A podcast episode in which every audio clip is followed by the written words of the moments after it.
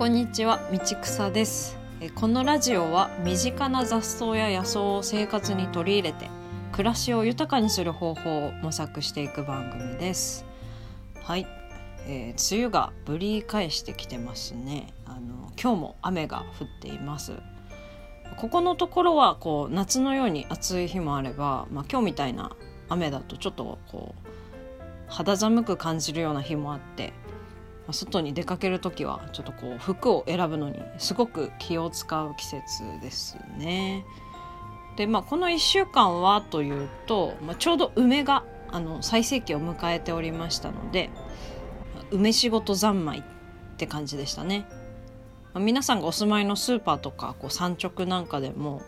まあ入り口入ってすぐぐらいのところにこう青梅と、まあ、氷砂糖ホワイトリカあとあの赤い蓋の大きな瓶とかまああとは赤じそとかですかね、まあ、そんなようなものがこうずらーっと並んでたんじゃないかなと思うんですけど、まあ、この毎年恒例の梅仕事あの皆さんは何をつけることが多いですかね。まあ一番多いのはやっぱりあの梅酒なんですかね。一番手軽にできますので、まあ、私はというとえっと、去年は初めてあの料理上手のお友達に教えていただいて初の梅干しをつけてみたりしたんですけど、まあ、今年は、えっと例年通りというか、まあ、の梅シロップをメインで作っていきました。ね、この梅シロップをソーダで割って飲むのが、まあ、昔から大好物でして梅酒よりもこっちの方が好きなんですよね今でも、まあ、いつでも飲めますしなのでちょっと今年は多めにつけておこうと思っていつもよりたくさん仕込んでおきました。まあ、あとはちょっとこう梅が余ったので、まあ、少しだけジャムにしたりとかあとはまあこれも初めての試みだったんですけどあの梅の醤油漬けというものも作ってみました、まあ、これはもう梅をただお醤油につけておくだけのものなんですけど、ま、あのどうやら調味料としていろいろ使えるそうなんですね。初めて作ってみたものなので、まあ、果たして一体どんな味わいにこう仕上がるのかっていうのが今からとても楽しみです。ちなみにあの梅シロップについてはあの今年ちょっとした発見があったんですけどあの漬け終わった後の古い梅があるじゃないですかあれ毎回あの処理に悩んでたんですね。であの今年思いつきであの梅をちょっとこうバットに並べて干してみたところあのドライフルーツみたいになってすごく美味しかったんですよ。ちょうどドライのプルーンみたいな味わいですね。あのちゃんとこう実と種を分けてジャムにしたりなんかこうスイーツに使ったりして工夫して消費してらっしゃる方もあのいるようなんですけど、まあ、なかなか手間がかかるのでちょっと私はそこまで頑張れなかったんですね。だからなんかいい方法ないかなと思ってたところこのなんと干すだけというまあ、この方法だったらそのままこうおやつとして好きな時に食べられるのでちょっとこれはいいなと思いました。ねまあ、こういう季節ならではのおうち仕事っていいですよね。あのらっきょ漬けとかも今ちょうど同じタイミングで出てきてると思うんですけど、まあ、この季節にしか取れない恵みをこうしっかりといただきつつ、まあ、さらに長く楽しむためのこうひと手間を加えるっていうのがねまあ、こういう習慣だったり、まあ、暮らしの知恵みたいなものは、まあ、なるべくいつまでも続けていけたらいいなと思っています。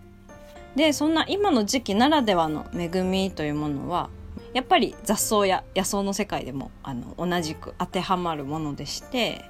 まあ、その中で今日はあの今がまさに旬の滑り比喩についてお話ししていきたいと思います。はい、えー皆さん滑り比喩って見たことありますかね？まあ、田んぼのあぜ道とか、まあ、あとは花壇とか、まあ、畑とか結構日当たりのいい場所によく生えてるイメージですね。まなので割と身近な雑草の一つなんじゃないかなと思います。えー見た目はあの肉厚な雫型の葉っぱが特徴の多肉植物です。花は黄色くてまあ、ちょうど今ぐらいから徐々に咲いてくる頃かなと思います。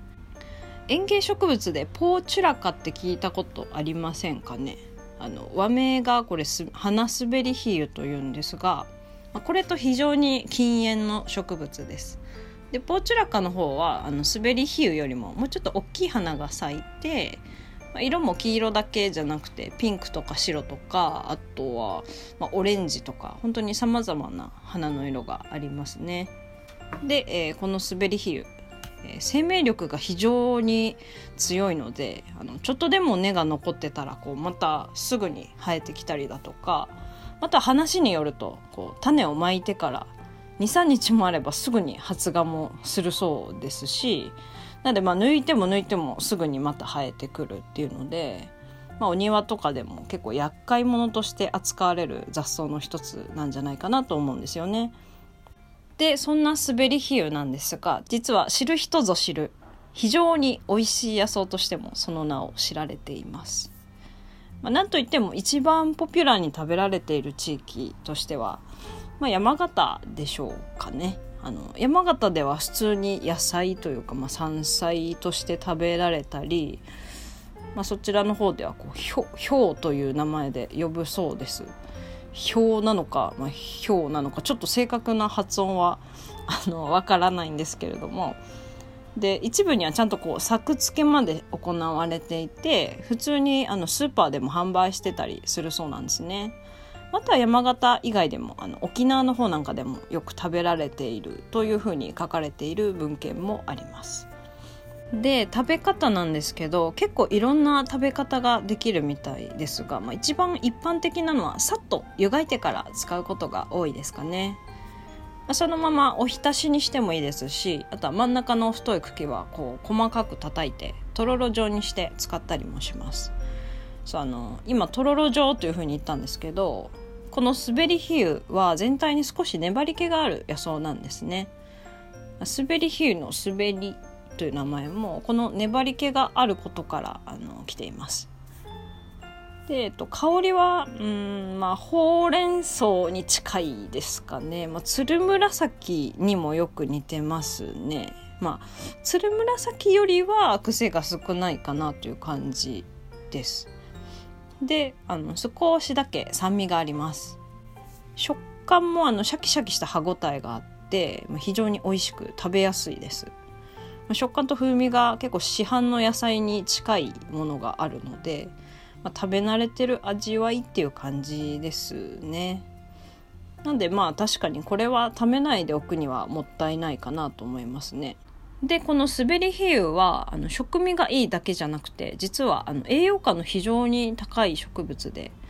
えーと、オメガ3脂肪酸という成分が植物の中でもあのダントツで多く含まれているんですね。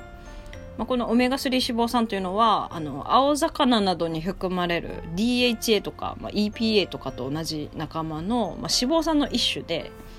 滑り比喩は植物なので、えー、植物由来のアルファリノレン酸というものになるんですけれども、まあ、この成分が非常に多く含まれているんですね。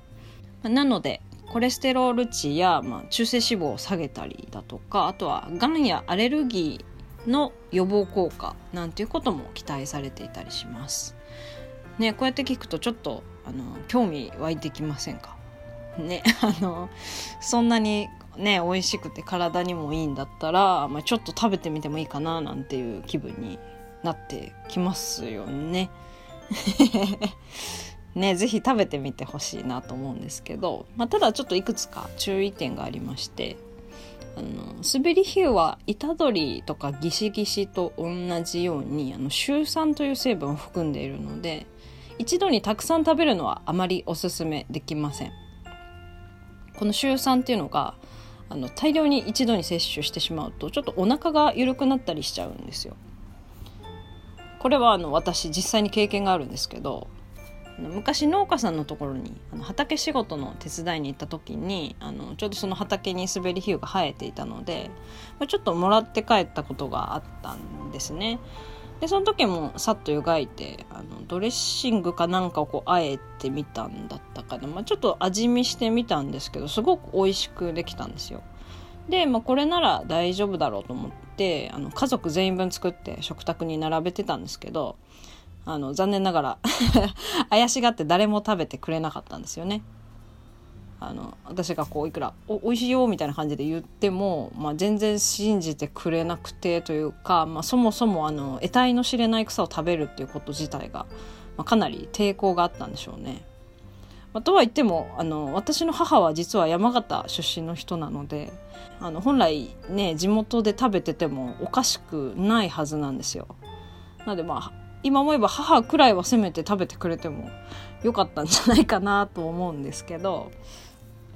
まあ仕方がないのでその時は一人で全部食べることになって、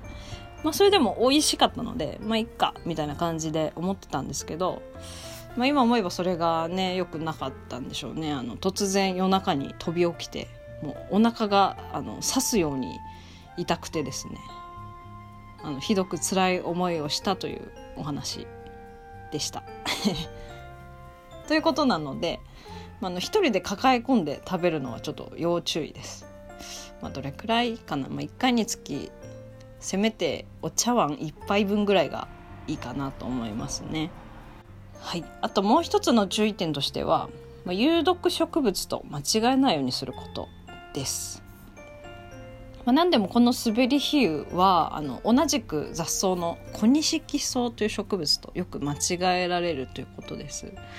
私からするとそんなに似てるかなっていう感じなんですけど、まあ、もしかしてこう写真でしかそれぞれ見たことがなかったら、まあ、混同して間違えちゃうこともあるのかなといったぐらいですかね。一応見分けるポイントとしてはあの滑り比喩はあの歯が肉厚であの艶があるのに対して小錦ソは薄っぺらくて艶がない感じですねあの少し表面に毛が生えてるのでであとはあの茎を折ると白い液が出てきたりしますねそれもあの小錦ソの特徴です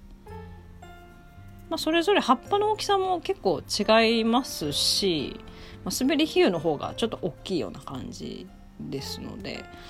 まあ、見分けるポイントとしてはそんなところですかね。もし取る時にちょっとちょっとでも不安だなと思ったら